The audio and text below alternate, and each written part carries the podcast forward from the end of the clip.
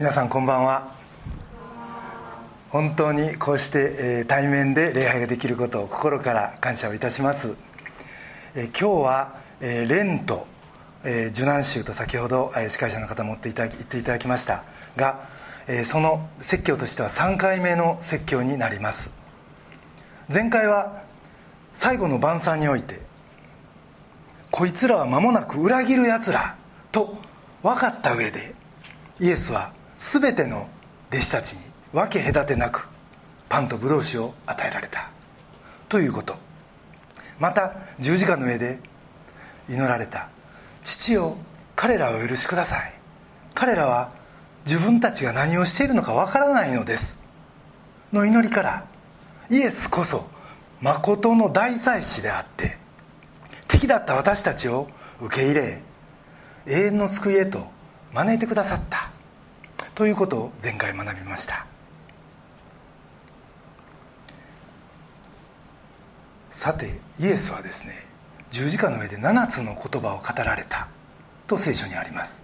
今日はそのうちの2つ目と3つ目そして最後の7つ目この3つの御言葉から聖書が私たちに何を語ろうとしているのかそれを3つのポイントに分けて耳を傾けたいと思います。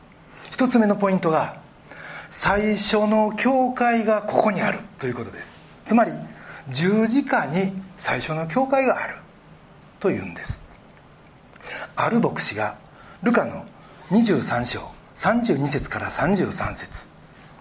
他にも2人の犯罪人がイエスと共に死刑にされてされるために引かれていった。ドクロと呼ばれる場所に来るとそこで彼らはイエスを十字架につけた。また犯罪人たちを一人は右にもう一人は左に十字架につけた。の箇所を引用してここに最初の十字架があってそしてここに最初の教会が誕生した。と語ってるんですね。僕それをそれを聞いて最初変だなって思いました。教会ってペンテコステつまり精霊降臨。イエス様が天国に帰られてその後精霊が下ってそこでできたもんだと一般的に言われてるからです。常識的にはそれが正しいと思います。でもやがて生まれてくる教会の姿はこの十字架に集約されてるとその牧師は言うんです。そして続けます。十二弟子はこの時すでにイエスを捨ててます。ここにはいません。一方で2人の犯罪人はイエスの横で十字架に釘付けられてるわけです。身動きが取れない。だからもう捨てるに捨てれんわけです。ここは形状です。名前もわからない。ただ犯罪人と呼ばれてる。そんな2人でしたがじゃあなんでこれが教会なんか？それは死に直面してイエスと結びつけられている罪人の集団。これが教会やからです。僕らは後からそこに加えられていっただけで彼らと何の違いもない。とその牧師は言うんです。あその通りかな。と思いました。さらに大切なことは彼らが一緒にいるだけでなくその後イエスとの対話を始めるというところです。教会はただイエスと一緒にいるだけのところではなくイエスと対話するところなんですよね。その意味で十字架上のこの2つ目の言葉ルカの23章43節。あなたは今日私と共にパラダイスにいます」これは教会の長い歴史の中でイエスと教会員の最初の対話だった。ということができます。そしてこのイエスの言葉はある問いかけから始まってるんですけどでもその出だしは侮りの言葉でした。ルカの23章39節。十字架にかけられていた犯罪人の一人はイエスを罵り「お前はキリストではないか。自分と俺たちを救え」と言った。とあります。でもこう言ってあざけってたんはこの犯罪人だけではありませんでした。35節。議員たちもあざけって笑っていった。と同じ言葉がその後並んでるからです。お前はキリストとちゃうんかって。貼り付けんなって身動きが取れんなんて。どう考えてもメシアからは程遠い姿やろ。というわけです。もう一度この男の言葉を見るとですね自分と俺たちを救え。となってます。これはこの男のだけの言葉でしょうか。決してそうではないんですね。ある人がこの箇所を読んで僕らは行き詰まるとすぐイエスに向かって今こそ自分の力を発揮して僕らを救いまたご自分の名誉も保ってくださいよと祈ってないかと言ってます。となるとですねこの男と僕らは同じことを考えほとんど同じことを言ってるということです。神様あなたなんでこんなに無力なんですかって。どうしていつまでも黙っておられるんですかって。世には数えきれんぐらい悪がある。ミャンマー北朝鮮中国そして目の前のあいつもあいつも。ここらでもっと神らしく振る舞ってもええんやないですか。僕らがクリスチャンであることの意味はどこにあるんですか。日曜日教会に来て礼拝来て献金して祈ってほんまにおられるんやったらええ加減に救ってくださいよって。そう祈ってつぶやいてるんやないか。もしルカがこの今の祈りを聖書に記したら39節のようにイエスを罵っていったと書くんやないか。ということを僕らは真剣に問わなければならない。と思います。さてこの男に最初に答えたのはイエス。ではありませんでした。もう一人の犯罪人でした。40節から41節。お前は神を恐れないのか。お前も同じ刑罰を受けているではないか。俺たちは自分のしたことの報いを受けてるんだから当たり前だ。だがこの方は悪いことは何もしていない。一人には見えてないことがもう一人には見えてたわけです。がそれは自分は有罪でイエスは無罪だ。ということでした。この二人の犯罪人の罪状は分かりません。場合によってローマに反抗したいわゆる革命家たちやったかもしれん。でもそれにしてもこの2番目の犯罪者は自分は正しいのにそれを認めてくれない世の中が間違ってるというそういう世の中を頭から糾弾することはやめたということです。そして自分らはともかくイエスが十字架にかかるのは間違ってると分かった。ということです。そう分かった理由ははっきりはしませんがでも推測はできます。それは34節の御言葉。父よ彼らをお許しください。彼らは自分が何をしているのか分かっていないのです。この祈りを聞いたからかもしれません。自分を今殺そうとしている者に対して祈った。祈り。これは自分にはできないって。人にはできないって。でもこの方は許す愛を知ってる。そんな驚きと恐れをこの犯罪にはもったいないでしょうか。41節。この方は悪いことは何もしてないて。この「悪い」という言葉。これはあるべきところに立ってないという意味です。この犯罪人は自分はあるべきところから転げ落ちてしまったけどでもこのイエスはあるべきところに立ち続けておられる方やと気づいた。つまり自分は処罰を受けるべきやしその罰はローマからでもユダヤの政府からでもなく本来真の裁き主である神から受けるべきで本当に恐るべきはこの神なんだと。彼は気づいたということです。聖書は神を恐れることは知恵の始めだと言ってます。この男はまさにその知恵に立ち返った。そしてこれから自分は死ぬ。でも誠の神は死ぬはずがない。イエスは必ず勝利される。と気づいたんやないでしょうか。だから彼はその時イエスに向き直ります。42節。そして言った。イエス様あなたが御国に入られた時には私を思い出してください。この彼の言った三国感は分かりません。天国に行かれた時をイメージしたんか？それともこのあと再臨の時をイメージしたんか？でもとにかくこの場を突き抜けて行かれたその先において私のことを覚えててください。と言うんです。すると43節イエスは彼に言われた。誠にあなたに言います。あなたは今日私と共にパラダイスにいます。誠に言います。これは言語ではアーメンです。祈りの後につけるアーメン。これはイエスが弟子たちに大事な真理を語る時に必ずつけるお言葉です。おそらくこの犯罪には迷いに迷いに迷った挙句言った。その言葉に対してイエスは驚くべき真剣さを持って答えます。この人としてはもう最後の瞬間ですよイエス様。そしてこの最後の弟子に対して恐るべき確かさで今後の歩みをイエスは約束されたんです。パラダイスって皆さん楽園です。庭園です。簡単に入り込むことのできないところです。実はアダムとエバもここから締め出されたんじゃないかと考えるようになりました。死も入り込むことができないそんな鉄壁の守りの場です。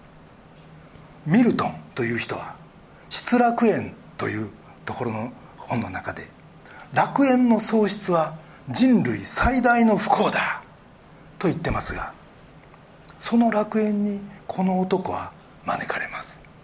それも十字架の死というもう最低最悪のその日にです。死を突き抜けて命に向かっていかれるそんなイエスの同伴者にしていただくそういう歩みがここにあります。実はこれが教会に属する者の歩みなんですね。最初の教会がここにある。一つ目のポイントです。二つ目のポイントそれは二つ目の教会もここにある。つまり十字架上に2個目の教会があるっていうんです。ヨハネの19章の25から27節。イエスの十字架のそばにはイエスの母とその姉妹そしてクロパの妻マリアとマグダラのマリアが立っていた。イエスは母とそ母とそばに立っている愛する弟子を見て母に「女の方ご覧なさい。あなたの息子です」その時からこの弟子は彼女を自分のところに引き取った。とあります。この御言葉はイエス・キリストの十字架上の3つ目の御言葉です。がこれを一番記憶に留めてる人ってそういないと思うんですね。というのは敵を取りなしたりあるいは罪人をパラダイスに迎えたりというそのドラスティックな内容じゃないからです。でもこの身内に向けての言葉が僕らの信仰にとってどんな意味があるんでしょう？それは死に際して例えばですよお母さんのことを頼むよって息子とか他の人に言うっていうことは普通のことかもしれません。でもこの今の言葉の重要性はその直後の28節を見るとよくわかるんですね。ヨハネの19章28節。それからイエスは全てのことが完了したのを知ると点々点々とあります。つまりこの直前のこの母と弟子に対する言葉がなければイエスの地上の見業は完了せんかったということです。えどういうこと？と思いますよね。地上の最後のこの会話。これ実はね最後の会話なんです。この後も祈りがあったりいわゆる独白はあります。でもこの会話が身内の会話やったって。これは何を意味するんかです。実はここにはこの場には少なくとも4人の女性がいました。弟子たちはこれまで直接に主の技に参与し一方で女性たちはというとこまごましたことで心配しまた心配りをし彼らを生活面で支える。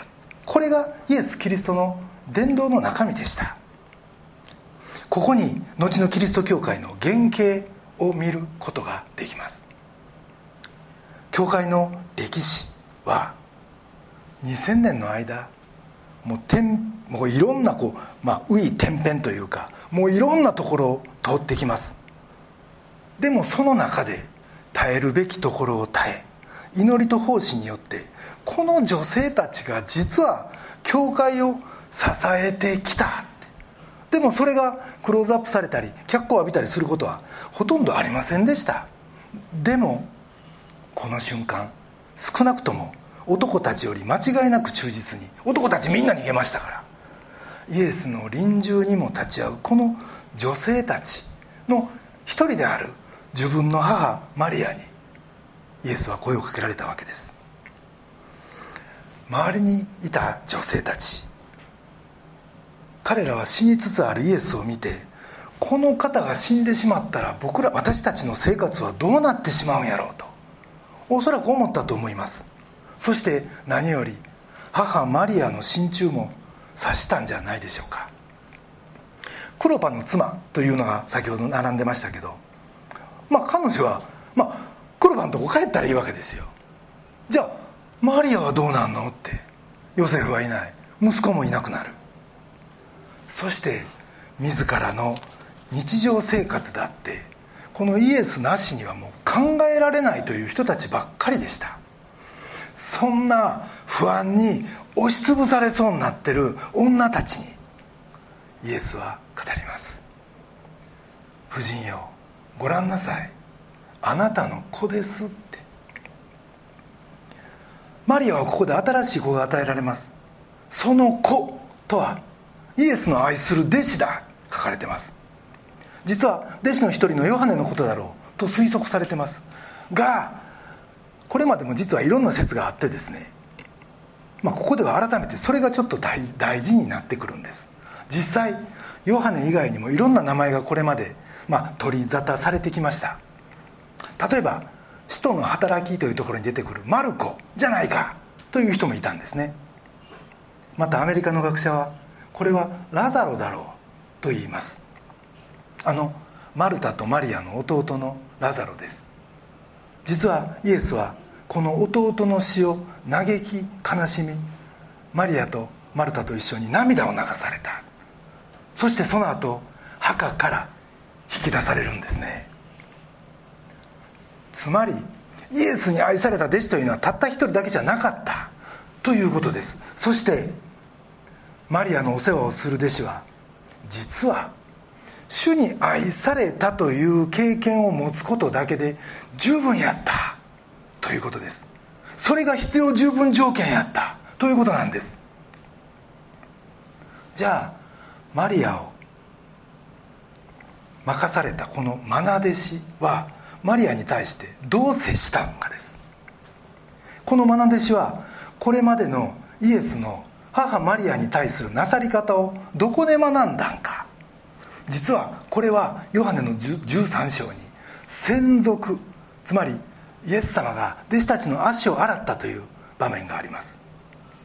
この場じゃ場だったんじゃないかと思うわけです。12人の弟子の足を洗い終わった後イエスはこう語られます。ヨハネの13章14節から15節。主であり死であるこの私があなた方の足を洗ったのであればあなた方もまた互いに足を洗い合わなければなりません。私があなた方にした通りにあなた方もするようにとあなた方に模範を示したのです。そして34から35節にはこう言われます。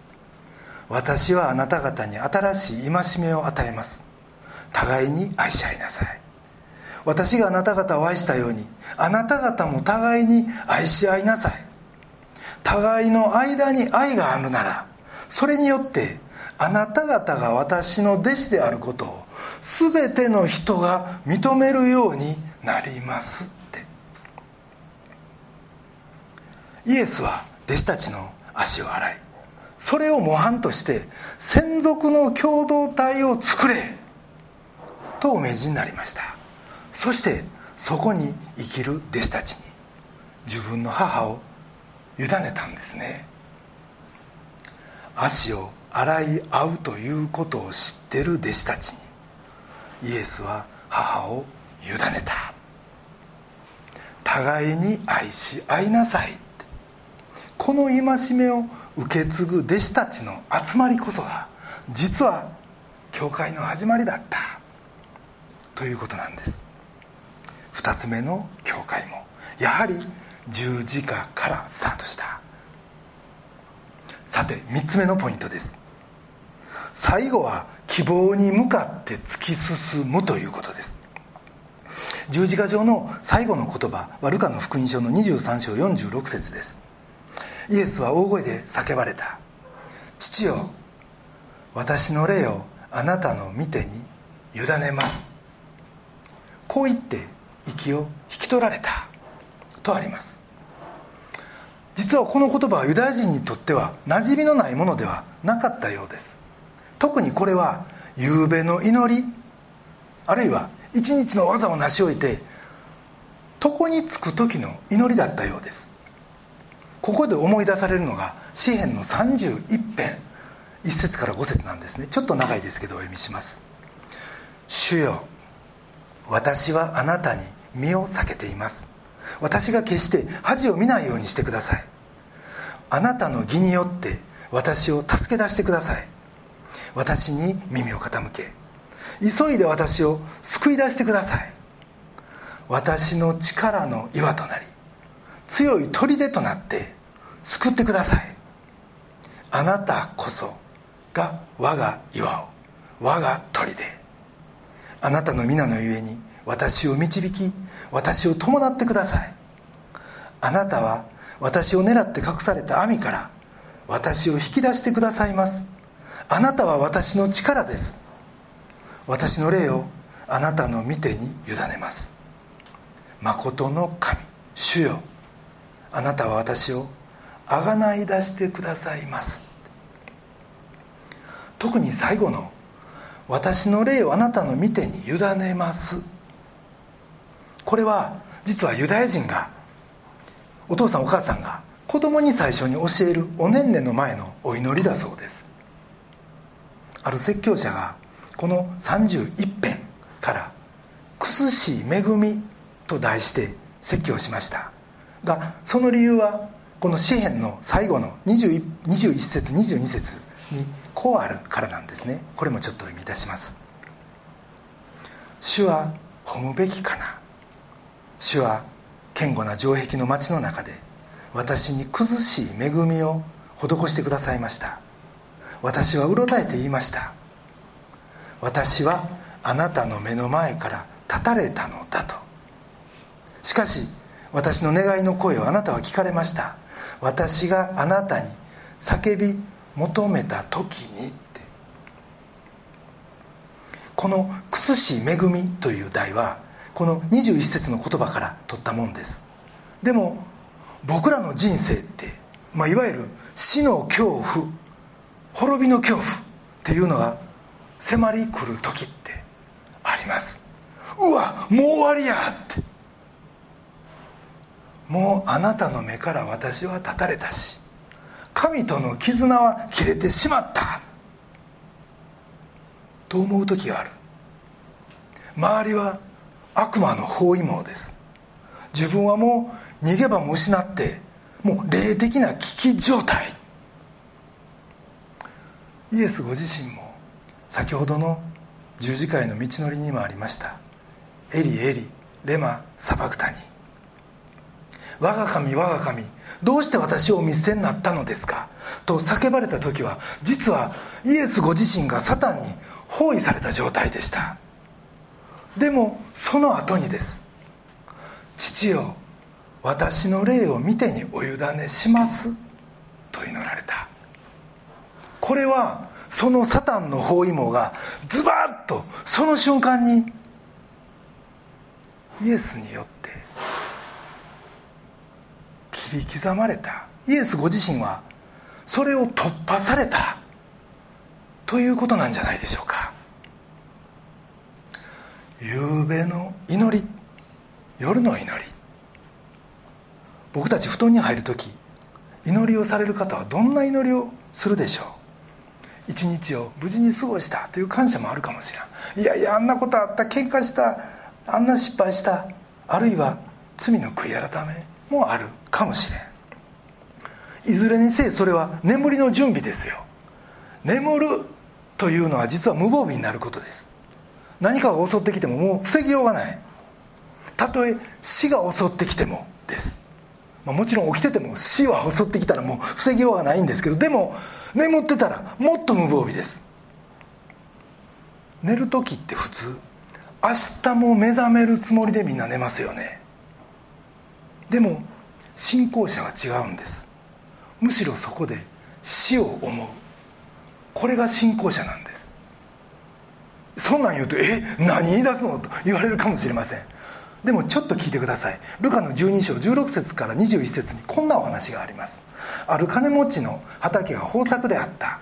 彼は心の中で考えた。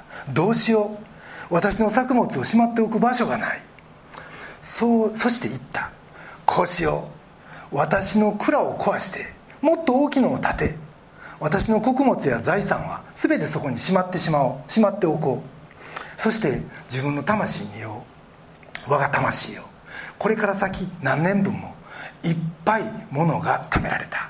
さあ休め。食べて飲んで楽しめ。しかし神は彼に言われた。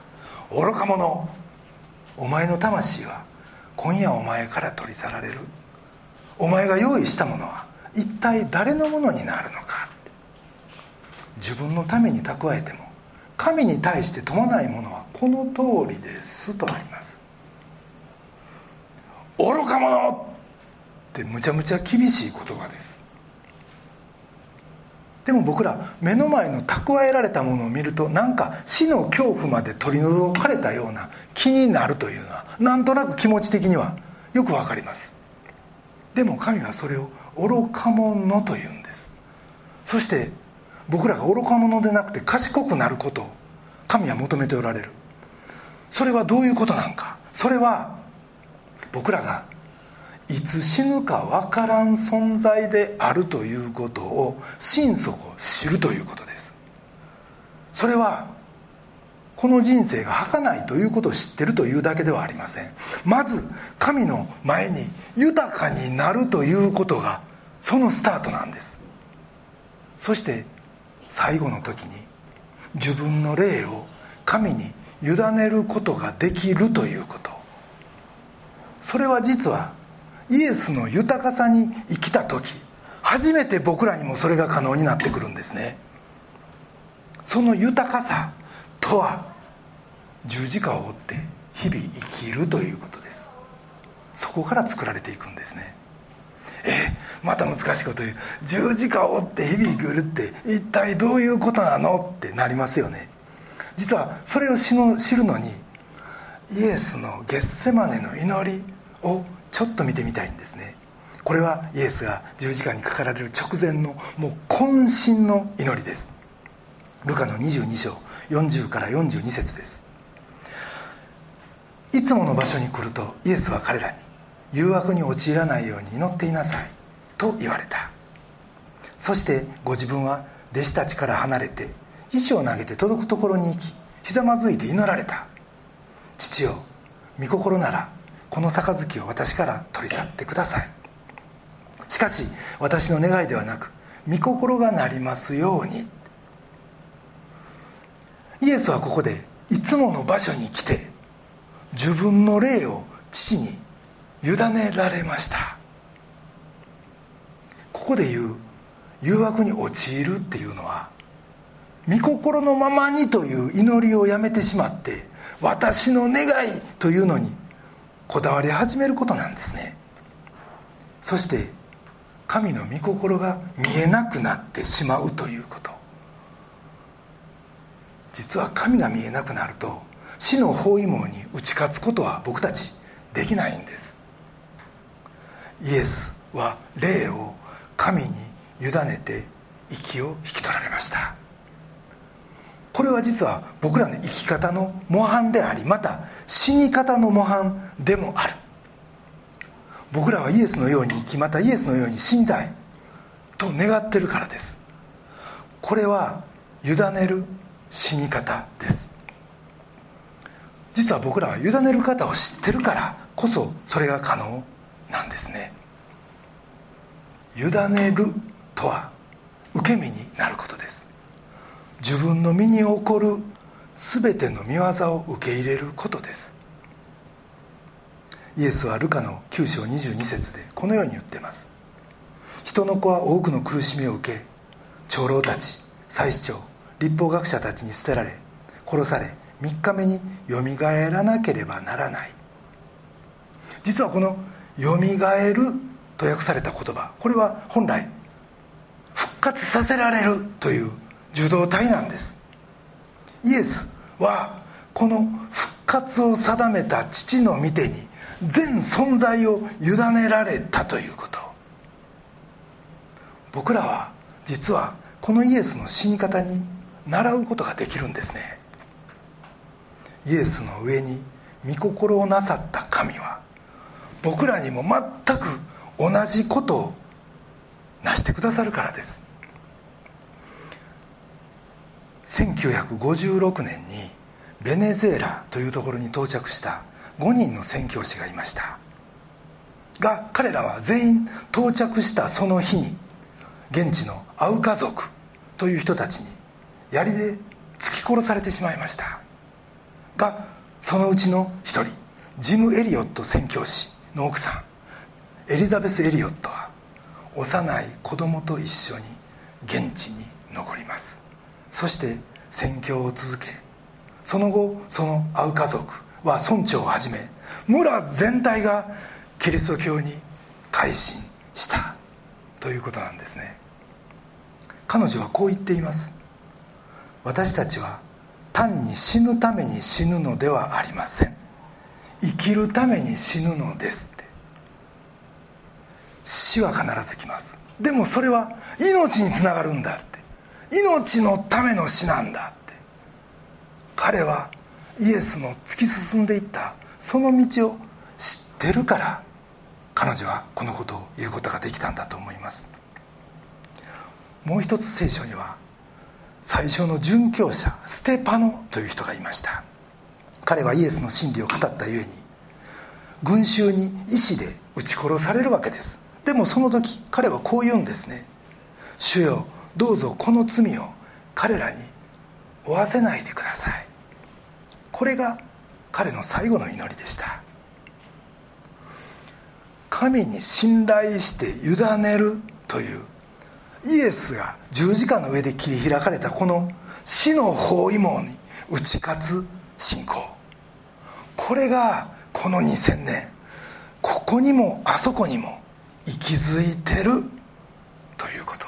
実はこれが教会の姿なんですね。最後は希望に向かって突き進む。これが3つ目のポイントです。平成の姿三四郎と言われた古賀俊彦さん。彼が先日53歳で亡くなられました。小よく大を制すって。70キロ台の小兵ですが柔道の無差別級に挑戦して自分の2倍以上155キロの人を倒し準決勝まであ決勝まで進みます。またバルセロナオリンピックでは怪我を負して奇跡の優勝というのを果たしました。僕も武道してたんでもう憧れの存在でした。でもこの若い古賀にも死は容赦なく攻めてきた。でも僕らはその包囲網を突き破った方を知ってるということ。虚勢オツのこの知らせを聞いた時に僕は一体どこに立つんやろうって改めて主を知る恵みを覚えまた自分に与えられた幸せを感謝しそして宣教の思いというのを新たにした次第です。どうでしょう皆さん？イエスは十字架を通して死を突き破りそして教会を生み出されました。来週はそのイエス・キリストの復活を祝うイースターです。感謝と期待を持って皆さんそれぞれの場で今日から始まる1週間を過ごしていただければと思います。それでは一言お祈りいたします。愛する天のお父様尊き皆を心から賛美いたします。今日もあなたの愛する一人子主イエス・キリストの十字架上の言葉から多くのことを教えていただきました。あなたのくださった教会という素晴らしいこの愛のコミュニティに今私たちが生かされていることを感謝しますまたいつかあなたのもとに召される時にも確かな望みを持ってあなたに全存在を委ねることができますように助けてくださいまたそのためにも日々イエス・キリストの生き方に習い神にお委ねし。そして御心を求め続ける。そのような賢く豊かな歩みをなさしめてください。神様今日福音を初めて聞かれる方もおられるでしょうか。どうぞその方が私たちの罪のために十字架にかかり3日目に復活された主イエス・キリストを信じることによりあなたの子供とされこの世にある間は地の死を世の光として味のあるまた輝く人生を歩みまた時至っては御国に迎えられあなたの持つ天の資産を全て引き継ぐ神の子としての祝福と喜びの人生を歩み出すことができますように。どうぞお一人お一人に望んでいてください。私たちの尊き救い主主イエス・キリストのお名前によってお祈りします。アーメン。